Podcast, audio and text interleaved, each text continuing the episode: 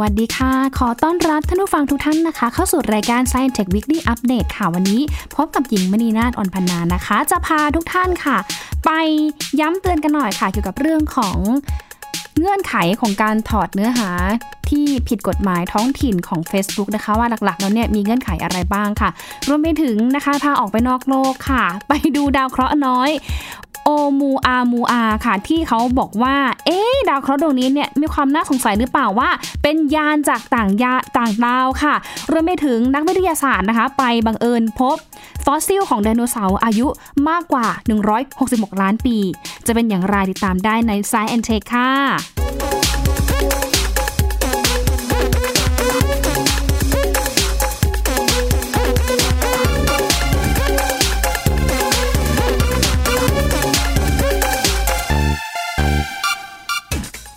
อย่างที่เกริ่นไปตั้งแต่ช่วงต้นรายการนะคะ กับกรณีของการถอดเนื้อหาที่ Facebook ออกมาชี้แจงหลายต่อหลายครั้งค่ะ เพราะว่าในช่วงหลายปีที่ผ่านมาเองนะคะ Facebook ก็เผชิญกับแรงกดดัน จากกฎหมายท้องถิ่นของแต่ละประเทศค่ะ แล้วก็ให้มีการร้องขอให้ถอดเนื้อหาเหล่านั้นออกไปจากแพลตฟอร์มของ Facebook เนื่องจากมีข้อกำหนดหรือว่ามีข้อบ่งชี้ว่าเนื้อหานั้น ละเมิดกฎหมายท้องถิ่นแต่ละประเทศนั้นด้วยนะคะ ซึ่งถ้าเราเสิร์ชคำว่า censorship of Facebook อย่างที่อาจารย์ปริญญาหอมอเนกได้แนะนำไปตั้งแต่ช่วงเมื่อวานที่ผ่านมาก็จะเห็นได้ว่า มีหลาย ๆ ประเทศเหมือนกันค่ะ เจอกับเหตุการณ์แบบนี้ แล้วก็ไทยเองไม่ใช่เป็นกรณีประเทศแรกๆที่เจอนะคะ เพราะว่าก่อนหน้านี้ไม่รู้กี่ครั้งต่อกี่ครั้งค่ะที่ทาง Facebook เองเผชิญกับแรงกดดันหรือว่าเผชิญกับปัญหาแบบนี้นะคะ ที่ต้องถูกร้องขอให้ถอดเนื้อหาเหล่านี้ออกไป เนื่องจากถูกมองว่าละเมิดกฎหมายท้องถิ่นนะคะ แต่ว่าในการถอดเนื้อหาของ Facebook เนี่ยนะคะเขามีขั้นตอนกันอย่างไร ต้องดำเนินการตามกฎหมายอย่างไร หรือ Facebook เองมีการแสดงจุดยืนอย่างไรหลังจากที่มีการถูกขอร้องให้ถอดเนื้อหาที่ถูกมองว่าผิดกฎหมายท้องถิ่นประเทศนั้นๆอย่างไร ติดตามได้จากรายงานค่ะ Facebook ประเทศไทยออกแถลงการ หลังกรณีมีคำสั่งศาลให้ระงับข้อความในกลุ่ม Royalist Marketplace เนื่องจากเนื้อหาในกลุ่ม ถูกพิจารณาว่าผิดกฎหมายในราชอาณาจักรไทยทำให้ Facebook ต้องถอดเนื้อหาเหล่านั้น ออกจากแพลตฟอร์มตามคำสั่งศาลแถลงการแสดงจุดยืนชี้แจงว่า ได้พิจารณาอย่างระมัดระวังและถี่ถ้วน ตัดสินใจที่จะจำกัดการเข้าถึงเนื้อหา ที่รัฐบาลไทยระบุว่า เป็นเนื้อหาที่ผิดกฎหมาย และเตรียมขออุทธรณ์คำสั่งศาลโดยใช้เหตุผล นโยบายการแสดงความคิดเห็นได้อย่างเสรี ในชุมชนของ Facebook ตามหลักสิทธิมนุษยชน กรณีเช่นนี้สามารถยื่นอุทธรณ์ได้ตามสิทธิของกฎหมาย แต่จะมีผลหรือไม่ขึ้นอยู่กับดุลพินิษของศาล เพราะการดำเนินการถอดเนื้อหาออกจากแพลตฟอร์มเช่นนี้ มีข้อปฏิบัติตามหลักๆ 2 อย่าง คือการทำตามนโยบายของ Facebook และกฎหมายท้องถิ่นของประเทศนั้นๆ ก็คือเขาบอกเลยว่าเขาจะปิดแค่สองกรณีคือหนึ่งขัดกับนโยบายเขาใช่ไหมครับสองผิดกฎหมายโลเคอลลอของแต่ละประเทศ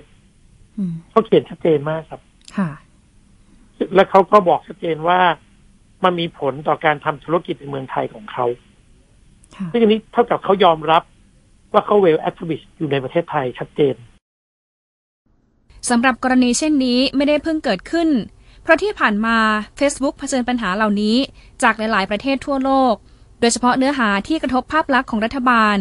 หรือระบบการเมืองการปกครองในเชิงลบ ประกอบกับถูกมองว่า เนื้อหาเหล่านั้นขัดต่อกฎหมายของท้องถิ่นทำให้ Facebook ต้องถูกขอความร่วมมือ ให้พิจารณาเนื้อหาว่าขัดต่อชุมชนหรือไม่ จนเข้าสู่การถอดเนื้อหานั้นออกไป และเป็นธรรมดาที่ทุกครั้งระงับเนื้อหาต้องมีการออกแถลงการเกิดขึ้นมาก่อนหน้านี้ไหมคะ กับหลายๆประเทศทั่วโลกเลยครับ เป็นเรื่องคอมมอนมากๆเลยครับ เป็นเรื่องธรรมดามากๆเลย จริงๆ เรื่องราวเหล่านี้ถ้าพูดกันตามหลักวิชาการนะครับ มันควรจะเกิดขึ้นในในบ้านเรานานแล้วเพราะว่ามันเกิดขึ้นทั่วโลกในเยอรมนี ในฝรั่งเศส ในออสเตรีย ในนานาอารยประเทศบังคลาเทศ อินเดีย หลายประเทศเวียดนามเยอะแยะหมดเลยถ้าเราไปดูคำว่า censorship of Facebook ในวิกิพีเดียนะครับ เราก็จะเห็นว่ามันเกิดขึ้นในประเทศตั้งแต่ A ถึง Z เลยนะครับ แล้วบางประเทศเนี่ยอย่างประเทศที่พัฒนาแล้วอย่างเยอรมันเนี่ยเขาออกเป็นกฎหมายเลยครับ Net ZEG ตัวอย่างกรณีที่เห็นได้ชัดเจนคือที่ประเทศเวียดนาม จากรายงานของสำนักข่าวรอยเตอร์สระบุว่า เป็นเหตุการณ์ที่เกิดขึ้นในช่วงเดือนเมษายนที่ผ่านมา หลังจากมีกลุ่มผู้ใช้ Facebook กลุ่มหนึ่ง ไปวิพากษ์วิจารณ์ประเด็นทางการเมือง ภาพลักษณ์ของรัฐบาลในทางลบทำให้รัฐบาลเวียดนามตัดสินใจ หน่วงการเข้า Facebook ให้ช้าลง เป็นปัญหาแบบนี้นานถึง 7 สัปดาห์ กระทบผู้ใช้งาน 65 ล้านบัญชีในเวียดนาม และสร้างแรงกดดันให้ Facebook จนต้องถอดเนื้อหาเหล่านั้นออกไป โดย Facebook ยืนยันถแถลงการว่า ได้ปฏิบัติตามคำสั่งของรัฐบาลเวียดนามอย่างไม่เต็มใจ ในการจำกัดการเข้าถึงเนื้อหาที่ถือว่าผิดกฎหมาย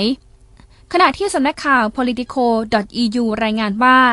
ในปีที่แล้ว สำนักงานกลางเพื่อความยุติธรรมเยอรมนี เคยปรับเงิน Facebook มาแล้วถึง 2 ล้านยูโร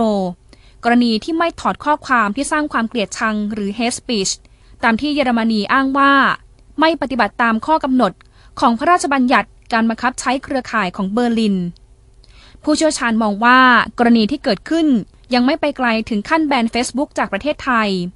เพราะจะมีผลกระทบกับผู้ใช้งานในไทยมากกว่า 50 ล้านบัญชี แต่ขณะเดียวกัน ผู้ใช้งานควรปรับตัวกับแพลตฟอร์มอื่น ๆ เพื่อการใช้ประโยชน์ที่หลากหลาย อีกด้านทางกระทรวงดิจิทัลเศรษฐกิจ และสังคมยืนยันไม่มีการปิดกั้นการเข้าถึง Facebook หรือใช้อำนาจทางการเมือง ที่ผ่านมา ไม่เคยมีประเด็นการดำเนินคดีกับทาง Facebook YouTube Google หรือว่า TikTok แต่ระบุว่าการดำเนินการกับกลุ่มเพจดังกล่าวทำตามหลักฐานและขั้นตอนของกฎหมาย สรุปหลักๆนะคะ ก็คือเจอกันหลายเหตุการณ์เลยนะคะ ไม่ว่าจะเป็นเคสของที่เวียดนามเอง เคสของที่เยอรมนีเองนะคะออสเตรเลียเองนะคะหลาย ๆประเทศค่ะ ซึ่งเขาบอกว่าถ้าหาก Facebook นะคะไม่ได้มีการปฏิบัติตามการร้องขอของแต่ละประเทศที่เขาขอให้ถอดเนื้อหาที่ผิดกฎหมายไปนะคะ ก็จะทำให้ Facebook เองนะคะ เผชิญแรงกดดันหรือว่าทำให้ Facebook เองเนี่ยได้รับผลกระทบทางธุรกิจที่ไปทำอยู่ในประเทศนั้นๆด้วย แล้วก็อย่างที่บอกไปค่ะว่า ในเงื่อนไขของการถอดเนื้อหาใน Facebook ออกไปเนี่ยนะคะ คือเขาต้องพิจารณาหลักๆ 2 อย่างก็คือ 1 เนื้อหานั้นไปขัดต่อนโยบายชุมชนของ Facebook หรือไม่นะคะ อย่างเช่น เนื้อหาที่มีความรุนแรงนะคะ ไปก่อให้เกิดความเสียหาย ก่อให้เกิดความตื่นตระหนกนะข้อมูลบิดเบือน หรือว่าข่าวปลอม ข่าวเฟกนิวส์อะไรต่างๆนานานะคะสองก็คือเนื้อหานั้นเนี่ยได้รับการร้องเรียนว่ามันไปผิดกฎหมายต่อ ประเทศนั้นๆ หรือว่ากฎหมายท้องถิ่นประเทศนั้นๆค่ะ ก็ต้องทำให้ทาง Facebook เองนะคะ ถูกทางรัฐบาลของแต่ละประเทศเนี่ยไปร้องขอด้วย ก็เป็นเรื่องปกติที่เกิดขึ้นในยุคไซเบอร์นะคะ ที่เราจะใช้แพลตฟอร์มอะไรเนี่ยก็ต้องอพิจารณาให้ถี่ถ้วนหรือว่าก็ต้องดูกันนะคะว่าการโพสต์แต่ละอย่างเนี่ยมันอยู่บนเงื่อนไขหรือว่าออยู่บนกฎ กติกาอย่างไรบ้างนะคะ ก็เป็นออีกบทเรียนหนึ่งให้เราก็ได้เรียนรู้ร่วมกัน แล้วก็เป็นความรู้ใหม่ด้วยเนาะว่าเออถ้ามันมีแบบนี้เกิดขึ้นมาอย่างเงี้ยค่ะ ทางแพลตฟอร์มที่ให้บริการโซเชียลมีเดียเองเขาจะมีแนวทางการดำเนินการอย่างไร หรือว่าหลังจากที่ถูกขอร้องในแต่ละประเทศแล้วเนี่ยเขาจะแสดงจุดยืนออกมาอย่างไรด้วยนะคะ คือมันก็เกี่ยวข้องกันหลายอย่างเนาะเพราะว่า อย่างในอดีตที่ผ่านมาเองเนี่ยแพลตฟอร์มโซเชียลมีเดียก็ถือว่ามีบทบาทสำคัญนะคะ ต่อเรื่องของสังคม เศรษฐกิจการเมืองและความเชื่อความคิดนะคะของประชาชนด้วยนะคะ อันนี้ก็เป็นอีกหนึ่งบทบาทสำคัญที่โซเชียลมีเดียเข้ามา แล้วก็ทำให้การเมืองหลายประเทศเนี่ยเกิดการเปลี่ยนแปลงด้วย อย่างที่เห็นชัดเจนก็คือปรากฏการณ์ Arab Spring นะคะหรือว่าการ ชุมนุมทางการเมืองที่ฮ่องกง แล้วก็ที่ประเทศไทยของเราด้วยนะคะ ก็เป็นอีกหนึ่งบทบาทของโซเชียลมีเดียหรือว่าแพลตฟอร์มออนไลน์ที่เข้ามามีส่วนสำคัญหรือว่าเป็นผู้เล่นสำคัญเลยนะคะ ใน บริบททางการเมืองที่เกิดขึ้นในหลายประเทศทั่วโลกขณะนี้ด้วยนะคะ เอาจากเรื่องทางการเมืองค่ะนะคะ เมื่อประมาณวันพุธที่ผ่านมานะคะ ก็ยังอยู่ในเรื่องนี้อยู่นะคะ เพราะว่าคุณสุริยะจึงรุ่งขออภัยค่ะ คุณพุทธิพงศ์ปุณกันนะคะรัฐมนตรีว่าการกระทรวงดิจิทัลเศรษฐกิจและสังคมหรือว่า DS เนี่ยก็ออกมาแถลงความคืบหน้า ชี้แจงความคืบหน้ากรณีที่ไปร้องขอให้ Facebook เนี่ยถอดเนื้อหาเหล่านี้ออกไปนะคะ ซึ่งเบื้องต้นเนี่ยทางรัฐมนตรีเนี่ยเขาก็บอกว่า ประเทศไทยเองก็ไม่ได้มีสิทธิ์ที่จะไปแบบ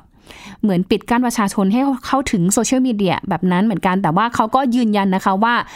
ไอ้ที่ขอร้องให้มีการถอดเนื้อหาเหล่านี้ออกไปเนี่ยไม่ใช่อำนาจมืด หรือว่าไม่ใช่การใช้อำนาจทางการเมืองนะ แต่ว่าเป็นการขอตามขั้นตอนทางกฎหมาย เพราะว่าตอนนี้เองนะคะมีเนื้อหาหลักๆที่ถูกขอให้ถอดออกจากแพลตฟอร์ม Facebook เนี่ยประมาณ 1,129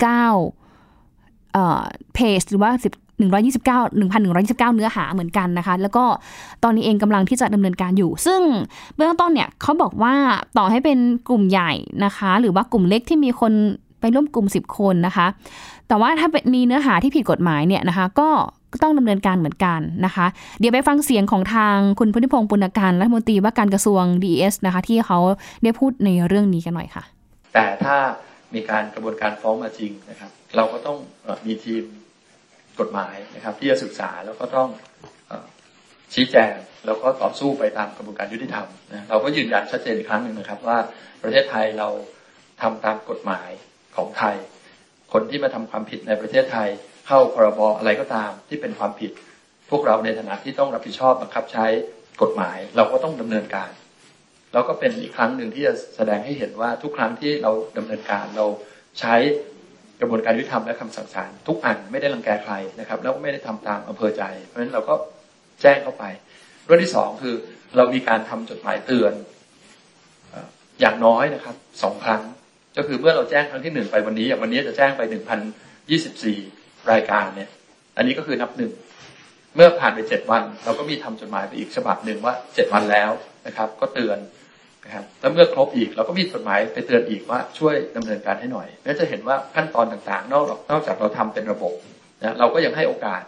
แพลตฟอร์ม ให้ความร่วมมือกับเราแล้วผมยังเชื่อนะครับ ตอบจากคำถามเมื่อสักครู่ คือผมยังเชื่อว่าการฟ้องร้องเนี่ยอาจจะไม่เกิดขึ้นเหตุผลก็เพราะว่าผมดูจากที่ผ่านมาสิบกว่าวันก็คือชุดแรกที่ส่งไปหนึ่งพันหนึ่งร้อยี่สิบเก้า URL นะเฟซบุ๊กให้ความร่วมมือลบทั้งหมด YouTube YouTube ให้ความร่วมมือลบทั้งหมด แม้กระทั่งแพลตฟอร์มใหม่นะครับ อย่าง TikTok เราทำจดหมายไปขอเขาก็ลบให้ทั้งหมดครับนั่นจะเห็นว่าใน 15 วันที่ผ่านมาในชุดแรกเนี่ยเราได้รับความร่วมมืออย่างดีนะครับ คือหลักๆเนี่ยเขาก็บอกว่าไม่ว่าจะอยู่กลุ่มไหนนะคะ ถ้ากลุ่มเล็กหรือว่ากลุ่มใหญ่นะคะ ถ้าไม่ได้มีการไปโพสต์ข้อมูลที่เขามองว่ามันผิดกฎหมายเนี่ยก็ไม่เป็นไร หรือแม้แต่กระทั่งคนที่เข้าไปอยู่ในกลุ่มนั้นนะคะแค่เข้าไปไปดูเข้าไปเปิดอ่าน หรือว่าเข้าไปกดไลค์เนี่ยความผิดก็ยังเข้าไปไม่ถึง แต่ถ้ากรณีใดที่เราไปโพสต์นะคะ หรือว่าไปแชร์ต่อสำหรับข้อมูลที่ถูกมองว่าผิดกฎหมาย อันนี้เขาก็บอกว่าจะมีการดำเนินการทางกฎหมายด้วยนะคะ ทั้งคนโพสต์คนแชร์ต่อแล้วก็แอดมินด้วยนะคะอ่าส่วนกรณีที่เขาบอกว่าจะไป จากเพจที่ถูกปิดเนี่ยนะคะ ไปเปิดใหม่แล้วก็มีคนเนี่ยไปกดไลค์เนี่ยเจ็ดแปดแสนคนแล้วนะคะเขาบอกว่าอันนี้ก็ต้องดูกันต่อไป คือถ้าไปเปิดแล้วเนี่ยไปแสดงความคิดเห็นกันไม่ผิดกฎหมายไม่ละเมิดกฎหมายเนี่ยก็ทำได้นะคะ ก็ยังคงทำได้อยู่ แต่ว่าถ้าสมมติว่าไปเจอเนื้อหาที่ถูกมองว่าผิดกฎหมาย เมื่อไหร่เขาก็จะดำเนินการทางกฎหมายด้วยนะคะอืมก็เป็นอีกอความรู้นึงเหมือนกันนะคะ ที่เราต้องเรียนรู้กันไปด้วยนะคะได้มีการ ทำหนังสือนะครับ แจ้งเตือนไปยังเฟซบุ๊กนะครับ ว่าแล้วก็แพลตฟอร์มอื่นด้วยนะครับ ว่ามีประมาณ 1,129 URL นะครับ หรือว่า 100 1,129 ชิ้นเนี่ยมีเป็นมีความผิดนะครับ ตามพรบคอมก็จะขอให้แพลตฟอร์มเนี่ยได้ช่วยลบนะครับ หรือว่านำข้อความนั้นเนี่ยออกจากแพลตฟอร์มนะครับ ซึ่งเราก็ประกบด้วย คำสั่งศาลนะไปทุกอันนะทั้ง1,129ชิ้นนะครับ จะครบในในในเมื่อวานนี้นะครับมันจะเห็นว่าเมื่อวันก่อนหน้านั้นคือคืนวันอาทิตย์นะครับ ก็ทาง Facebook ก็ได้ทยอยลบนะครับ ตลอด10กว่าวันที่ผ่านมาตั้งแต่เราแจ้งเตือนไปนะครับ จนถึงวันจันทร์นะครับ แล้วก็วันนี้นะครับก็กลับเรียนว่าโดยข้อสรุป 1,129 ทาง Facebook ลบให้หมดทุกชิ้นนะครับ เรื่องที่สองก็คือในส่วนของอตัวตั้งแต่วันวันนั้นจนถึงวันนี้นะครับ ที่มี 1,129 เนี่ยก็มีที่ประชาชนส่งเข้ามานะครับ แล้วแจ้งข้อมูลเข้ามาในเรื่องของข้อความที่ที่ไม่ถูกต้องนะครับ อีกจำนวน 5,943 รายการนะครับ แล้วก็เราได้คัดกรองดูเนี่ย ไม่เข้าข้อกฎหมาย 3,232 รายการ แล้วก็ศาลมีคำสั่งแล้ว 1,781 รายการนะครับ อยู่ระหว่างดำเนินการในการยื่นขอศาลอีก 479 รายการ แล้วก็อยู่ระหว่างการตรวจสอบอีก 451 รายการ ตัวเลขทั้งหมดนี้คือตัวเลขที่สำคัญ เพราะว่าจากนี้ไปนี่คือสิ่งที่ผม จะกราบนำเรียนว่านี่คือสิ่งที่พอเราได้ข้อมูลมานะครับ เราได้มีการปรับปรุงกระบวนการของกระทรวงดิจิทัลว่า เมื่อมีประชาชนร้องเรียนเข้ามา 48 ชั่วโมงนะไม่เกินเราต้องรวบรวมทั้งหมดส่งสาร เอาจากเรื่องการเมืองค่ะวุ่นวายวุ่นวายหน่อยนะคะ เดี๋ยวพาออกไปนอกโลกกันหน่อยนะคะ ไปชมเรื่องราวนะคะ ทางวิทยาศาสตร์ดาราศาสตร์กันหน่อยค่ะ กับดาวเคราะห์น้อยโอมูอามูอา ชื่อน่ารักมากนะคะ คือเขาบอกว่าดาวเคราะห์น้อยตัวนี้ค่ะมันมีความประหลาดมากนะคะ ซึ่งมีการเดินทางผ่านเข้ามาใกล้โลก แล้วก็สร้างความฮือฮามาก ในช่วงปลายปี 2017 ที่ผ่านมา แล้วก็ยังคงเป็นปริศนานะคะ ที่ทางนักดาราศาสตร์ถกเถียงกันไม่จบไม่สิ้นนะคะว่า เอ๊ะ ดาวเคราะห์น้อยโอมูอามูอาเนี่ยนะคะ คืออะไรกันแน่ค่ะ ซึ่งล่าสุดนะคะ นักวิจัยจากมหาวิทยาลัยฮาร์วาร์ดและก็สถาบัน KASI ของเกาหลีใต้นะคะ ได้เผยผลการศึกษาที่ชี้ว่ายังคงมีความเป็นไปได้ที่โอมูอามูอาเนี่ยนะคะ อาจเป็นสิ่งประดิษฐ์ที่สร้างขึ้นด้วยเทคโนโลยีต่างดาว แม้ว่าก่อนหน้านี้จะมีงานวิจัยที่สันนิษฐานว่า มันเป็นเพียงแค่แท่งไฮโดรเจน แข็งธรรมดาเท่านั้น ซึ่งการระเหิดเป็นไอทำให้ก๊าซไฮโดรเจนบริสุทธิ์เนี่ยออกมาขับเคลื่อนทำให้มันเกิดการพุ่งทะยานได้อย่างรวดเร็วผิดปกติ ทั้งการเร่งความเร็วขึ้นเองในบางช่วงด้วยนะคะ ทีนี้ถ้าไปดูข้อมูลนะคะ ที่เขาไปตีพิมพ์ในวารสาร Astrophysical Journal Letters ฉบับล่าสุดนะคะ ที่เขาไปคัดค้านข้อสันนิษฐานนี้นะคะ คือบอก มันไม่ใช่แน่นอนเนี่ยมันต้องมีอะไรมากกว่าแท่งไฮโดรเจนธรรมดานะคะ คือเขาไปคัดค้านว่าถ้าหากโอมูอามูอาเนี่ยเป็นเพียงดาวเคราะห์น้อย ที่มีองค์ประกอบหลักเป็นไฮโดรเจนแข็งแล้ว มันก็น่าจะสลายตัวไปจนหมดก่อนหน้านี้ เออ มันยังเหลือให้เราเห็นอยู่ทำไมค่ะ ซึ่งในระหว่างที่การเดินทางอันแสนไกลมาจากนอกระบบสุริยะเนี่ยนะคะ มันกินเวลามานานหลายร้อยล้านปี เนื่องจากไฮโดรเจนแข็งนั้นระเหิดกลายเป็นไอได้ง่าย แล้วก็ระเหิดได้เร็วมากนอกจากนี้ค่ะ วัตถุอวกาศที่เป็นแท่งไฮโดรเจนแข็ง ยาวหลายร้อยเมตรเนี่ยไม่น่าจะก่อตัวขึ้นในแหล่งกำเนิดที่เป็นกลุ่มเมฆโมเลกุล หรือว่าโมเลกุลาคราวค่ะ เพราะว่าต้องอาศัยการชนกันของฝุ่นละอองแล้วก็ก๊าซที่ทำให้สสารเนี่ยเกาะตัวเป็นก้อนใหญ่ ๆ ขึ้นเรื่อยๆ แต่ว่าการชนกันของอนุภาคในกลุ่มก๊าซความหนาแน่นสูง จะทำให้เกิดความร้อนมหาศาลค่ะ จนแกนกลางของวัตถุที่กำลังเกาะตัวนั้น ระเหิดหายไปเสียก่อนได้นะคะ ซึ่งสำหรับคำว่าโอมูอามูอาค่ะ เป็นภาษาฮาวายนะคะ ที่มีความหมายว่า เป็นผู้ส่งสารจากแดนไกลที่มาถึงเป็นคนแรก ว้าว ความหมายลึกซึ้งนะคะ เนื่องจากเป็นวัตถุอวกาศชิ้นแรกค่ะ ที่ล่องลอยมาจากนอกระบบสุริยะที่ห่างไกล ซึ่งนักดาราศาสตร์เนี่ยตรวจพบเมื่อวันที่ 19 ตุลาคม ปี 2017 รูปทรงที่พบก็คือยาวรีคล้ายกับมัวซิก้า ออกจะผิดแปลกไปจากดาวเคราะห์น้อยที่พบทั่วไปก็คือลักษณะจะเป็นแบบกลมๆที่ ขอบเขตไม่ชัดเจนนะคะ แต่ว่านี่คือเป็นแท่งแบบยาวมาก แล้วก็บางคนเนี่ยสันนิษฐานว่าที่จริงแล้วเนี่ยนะคะโอมูอามูอาเนี่ยไม่ใช่วัตถุที่เกิดขึ้นจากธรรมชาติแน่นอน แต่ว่าเป็นเอายานอวกาศที่